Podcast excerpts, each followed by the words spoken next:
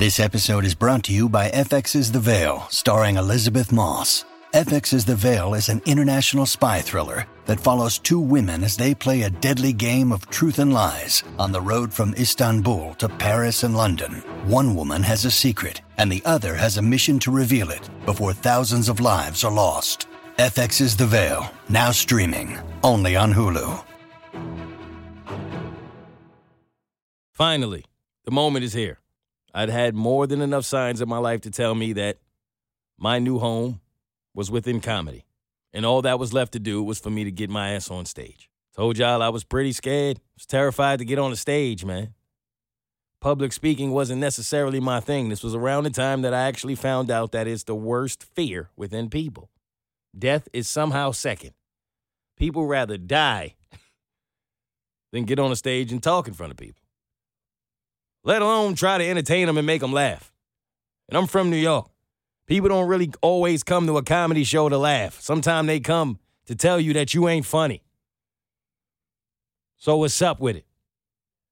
These ain't regular audiences. This is not your friendly type of crowd. This is real life. I paid $30 to be in this bitch, and if you not funny, I'm whooping someone's ass. Be funny now.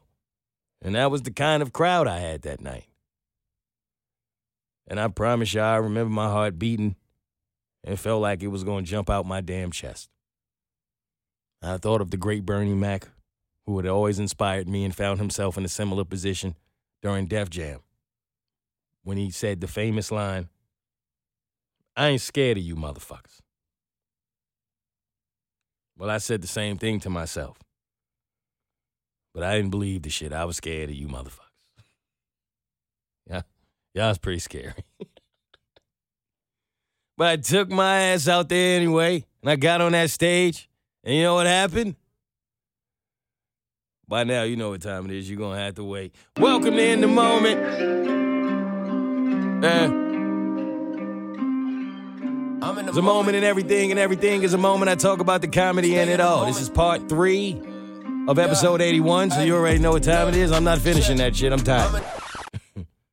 But there I was, face to face, one on one, with Mr. Tell Steve Harvey I don't want her himself. Had no idea what this would do for my future. If y'all didn't think I was the king of bars as a comedian slash rapper before that, damn it, y'all should know by now. And I was talking to Steve, and I was like, yo, I'm at a crossroads, and your video inspired me. And I said, this is the part where most people would say it changed my life, but it hasn't. it's done nothing for my life yet, but it has changed my mindset.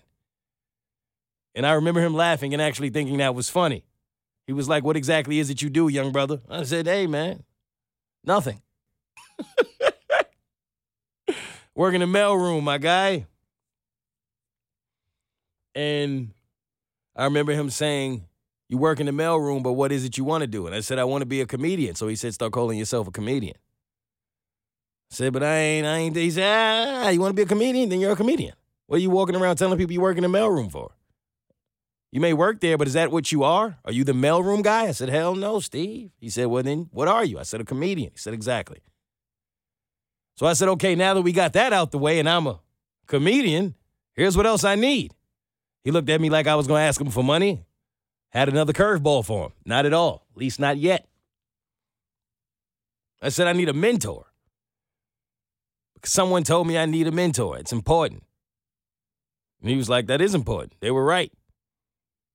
You should get a mentor who's somewhat done a little bit of what you are trying to do. And I looked at him as if he were reading my mind.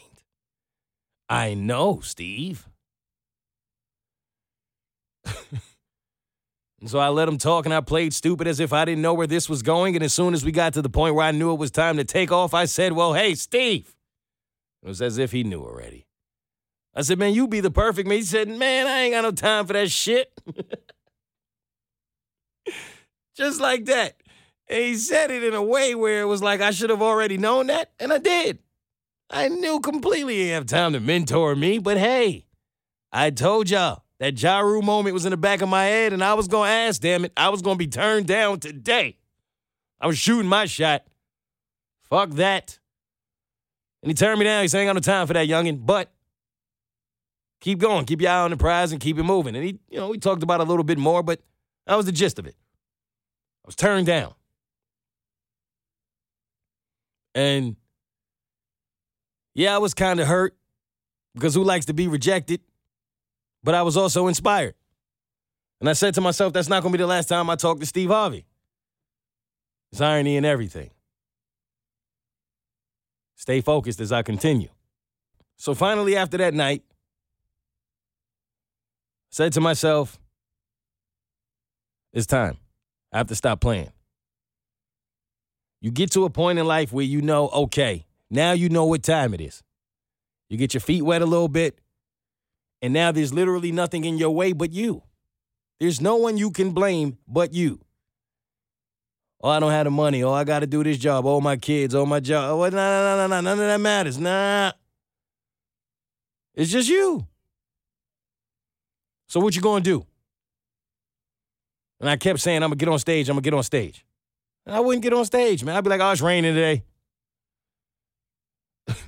I find a reason. Until I knew the one way I would have to hold myself accountable is to go tell my grandmother that I'm gonna do this. I can't look my grandmother in the eye and tell her something and then don't do it because I feel like I lied to my grandmother. That makes me feel bad as a man. I don't like to lie to anyone. But grandma, can't lie to your moms, you can't lie to grandma, right? At least for me. Some of y'all lie to anybody, I know. I went to my grandma and said, Grandma, this might sound crazy, but I'm about to be a comedian. I'm getting on stage this week. My grandma gave me that comedian kind of, you know, she wasn't ready. But then she hopped right back into grandma mode and was, all right, let's do it. And I know in her mind, she was like, oh, Lord, Lord, they gonna boo this boy into another century. I knew that was coming, right? But that gave me the little jolt I needed, gave me the push. And so, went got on stage.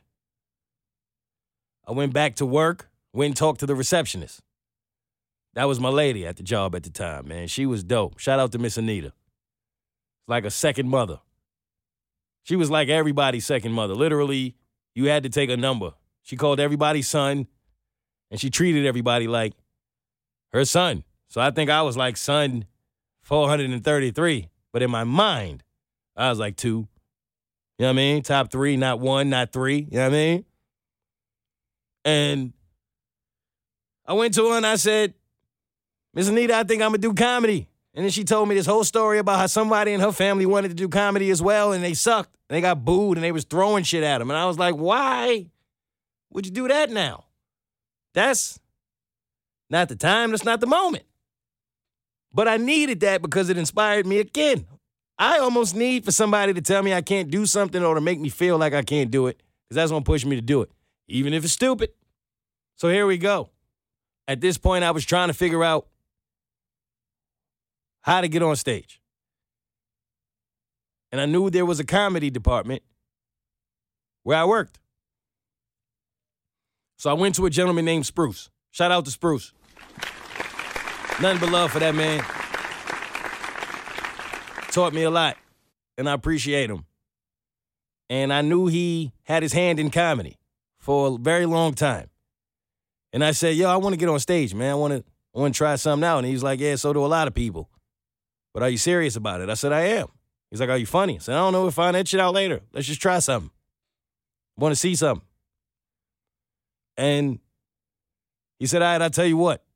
I host these showcases once a month. We get some people in there. We have some fun. But before I give you an opportunity to join that stage, I want to see what you can do at an open mic." And I said, "Practice." Bro, we talking about practice? I'm coming to you about comedy, about getting on stage and doing comedy. I'm supposed to be a comedian. Steve Harvey told me. And we talking about practice. Somehow my life went from the guy stepping over me like he was AI to now I'm AI. Follow me through all the irony. I'm not your average storyteller. Not your average bear, boo boo. and I said, fine, I'll practice. First open mic I went to, to speed up a very long story, I did all right. I did all right. But I learned a lot. It wasn't but four people in there because you had to put your name on the list. It started with 20, and everybody in there was a comedian. And by the time you got there, you had to be like 16th out of the 20. And when comedians performed, they left. That's how it worked in the open mic circuit in New York City. So by the time you performed, you were performing only in front of comedians who were waiting to perform. Then I got the hang of it on the second one. I got there early. Boom. And I knew I was third on the list. And then the first guy was called. And I said, Holy shit, I got to perform in front of the 20? One ready, nervous, ran across the street. Yo, give me a 40. Drunk the entire 40 in the store. He was like, My friend, you okay? Are you okay, my friend? I said, No time. There's no time, Poppy. Put the 40 and the $2 on the counter. I'm out. Ran across the street just in time to hear them say my name. Mo Mitch. People were clapping. I said, oh shit. Walked up there and I was like, yo. I was so nervous to perform in front of only 20 of y'all that I ran across the street and finished a 40 in 40 seconds. Do the math. I think I said some stupid shit like that. And they laughed. And I realized in that moment, that wasn't the joke, fam. I'm really telling y'all what I just did. like, ran across the street. I was so nervous, I realized I didn't look both ways. I will probably get hit by a car one day. That's stupid. And you know what happened? Got hit by a fucking car one day. Two lessons in that. One, watch what you say about yourself. Two, I realized that they were laughing off of me simply telling them shit I had really did. I didn't have to dig too deep in my bag of tricks to get these people to laugh because I had learned that I was somewhat of a natural. Because this is not what I'm doing, this is what I was meant to do. There's a difference. Some of us are doing what we want to do, some of us are doing what we dream to do, and then some of us are actually doing what we were meant to do. It's levels. That's why it come easier to some than it does others was watching the Bob Ross documentary. He's sitting there painting mad water and trees and all these beautiful portraits in 30 minutes, talking about anybody can do it. It's not that difficult, baby. All you got to do is put your mind to it, and you can do it. You just got to believe. Bob, you don't knock that shit off, man. I can't paint a tree to save my life. You give me a year. I ain't paint no damn tree. I can't paint for shit. Yes, you can, Mo. You can do it. I know you can do it. If you know Bob Ross, you know that's the energy he was on. I love Bob. Rest in peace, Bob. Bob was fired. If you didn't see the doc, you should watch it. It's not an ad. I can't paint no water. That's his gift. That's what he was meant to do. That's what he was put on earth to do. He's amazing at it. And in that moment, I felt like maybe that's what comedy was for me. But I just had to fucking do it. I had to get off my ass and actually go do it beyond the fear. Like they say, beyond the music, beyond the fear. Then I was addicted. I have to get back on that stage, taking open mics wherever I can. And every time I would go to a new open mic, including one that Tony Rock, Chris Rock's brother, ended up at, I went up there and I did my little open mic spill. And I'm not trying to brag on myself. I'm just saying that this moment was a moment because everybody else did their thing, and I realized no one was really laughing, laughing. It was more like, ha ha, ha ha. When I went up there, I had that room rocking. Tony himself was like, bro, you have something. You have something. How long have you been doing this? I said, I don't know. A week? Looked at me like I was crazy. Are you serious? I said, yeah, man people that's going up there have been doing it 10 years, 15 years. You've been doing this for a week? I said, it's like my third time on stage. You have a gift. And then he went up there and did his thing. I said, okay. I have a gift. I can't play with this. And then that was when I went back to, and then around that time, I went to see Tracy Morgan, who I had known somewhat through family, friend of the family. He called me a couple times when I was in college, but I went to see him. I went to a show, had a great time, and I watched him, studied him. That's when I became a student. Started watching Richard Pryor, Eddie Murphy, Martin Lawrence, Bernie Mac. List goes on. Okay, delivery, stage presence, timing, cadence, all these things. Became a student. Not just going up there trying to be naturally funny anymore. And I remember being backstage with Tracy Morgan, and he said to me, You got something. I smell it on you. I smell it. Like, I don't know. I can just feel it. When I meet people who are gifted, especially in my field, I can feel it. And I I performed in front of this man. I ain't tell a joke. I don't even know what cologne I had on. I didn't know what he was smelling. What do you what does that even mean? And he just was like, nah, trust me on this. Whatever it is you're doing, just don't give up. You have something. You have the it factor. That's what he said. He was it. You have the it. And I had heard that a lot in my life, but it hit different coming from Tracy Morgan. When it, you know what I mean? When somebody who you see who has the it tells you you it, now I'm the clown. No, it's me. You ever wanted to be the clown? It's the only time. and I took that with me and I went to Spruce with that newfound confidence and I said, I'm ready. And he watched the open mics that I'd had my homeboy record for me and he was like, all right, let's do it. And I went up there, first showcase. I remember I wore an army fatigue. Remember it like it was yesterday because I was mentally telling myself that you're a soldier. This was going to be the first time I was ever in front of a crowd that actually paid some money to be there. This is that crowd I was telling y'all about. It's that New York City crowd. And I went up there and I crushed it. Crushed it. I was as nervous as I'd ever been in my life, which is why it was probably one of the better shows I'd ever had. I was terrified, but I went up there and I crushed it. And I did another show and I crushed it.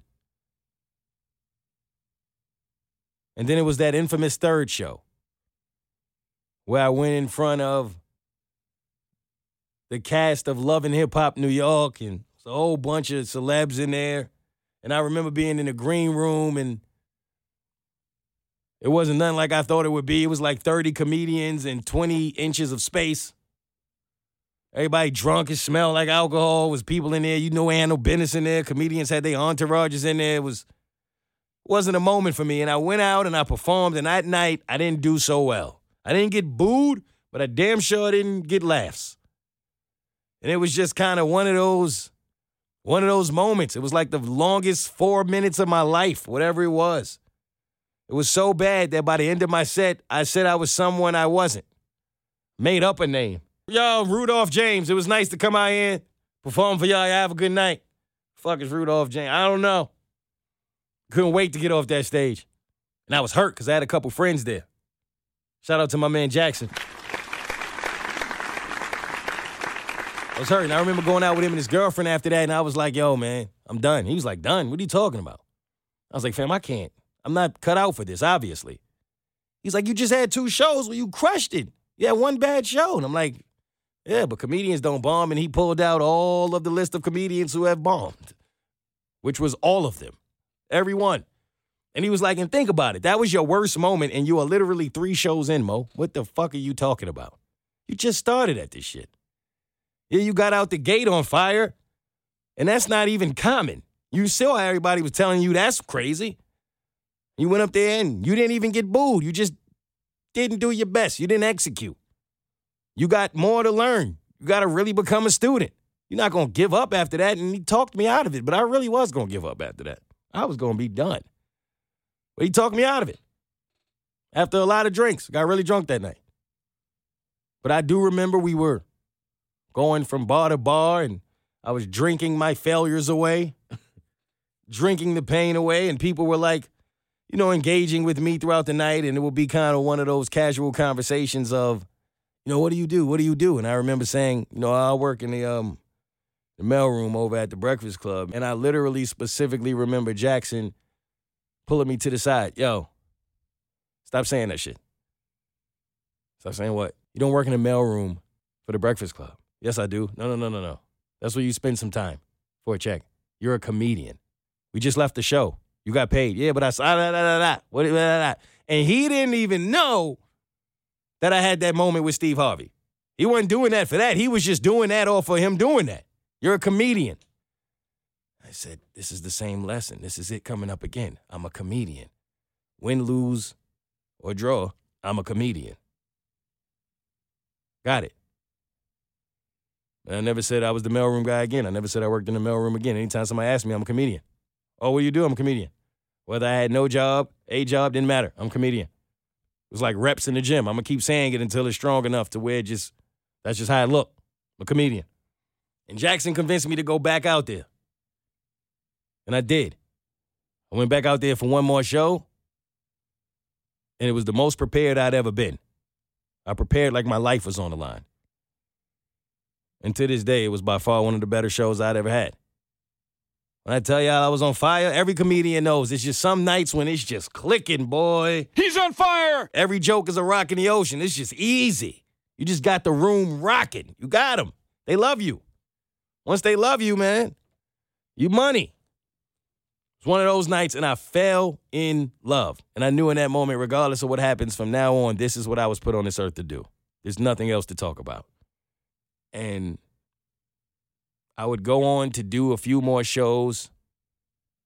And in a very short period of time, I went from being the new comedian that they were giving a try with this group of comedians that Spruce used every month to put on a show.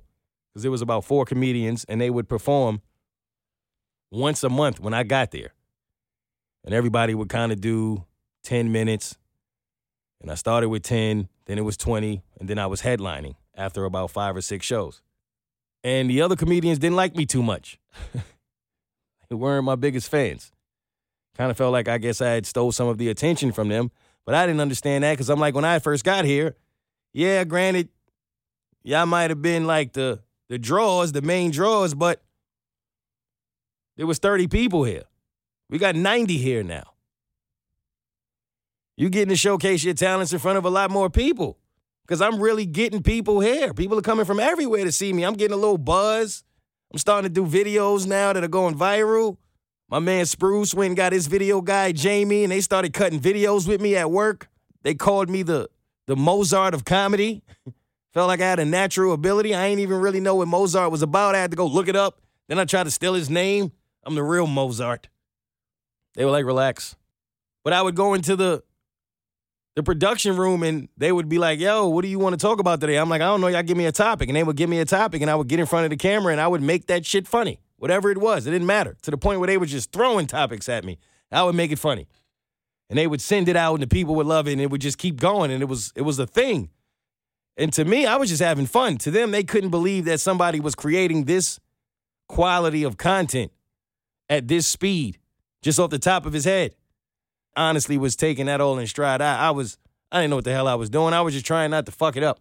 But that process eventually got me, or at least my comedy, to the right people who could actually do something for me.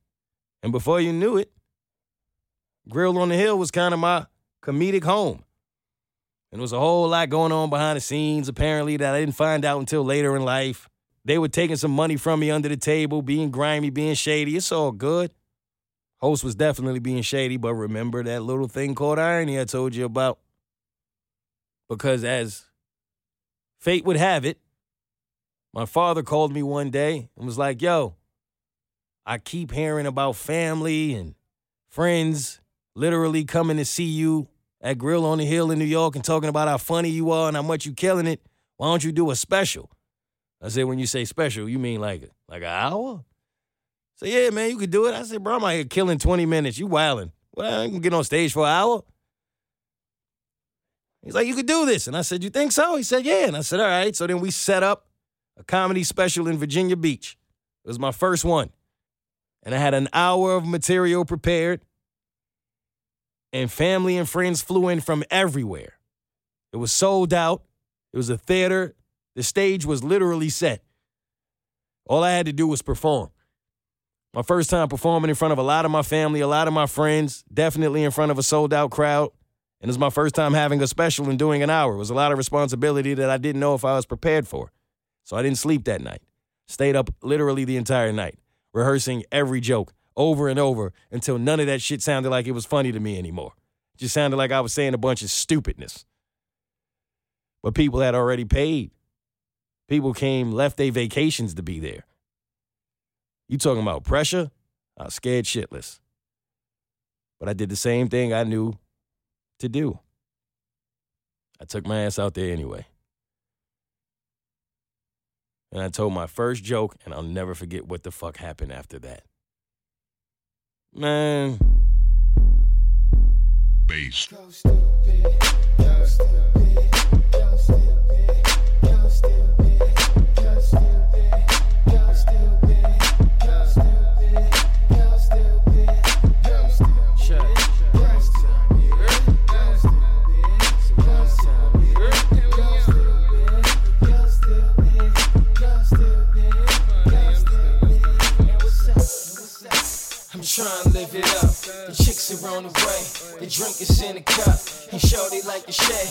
She gon' give it up. And I may give it lot, but I may never give a fuck. Okay, catch me with that old swag, riding in that new whip, listening to my old hits. I be on some new shit, looking I got old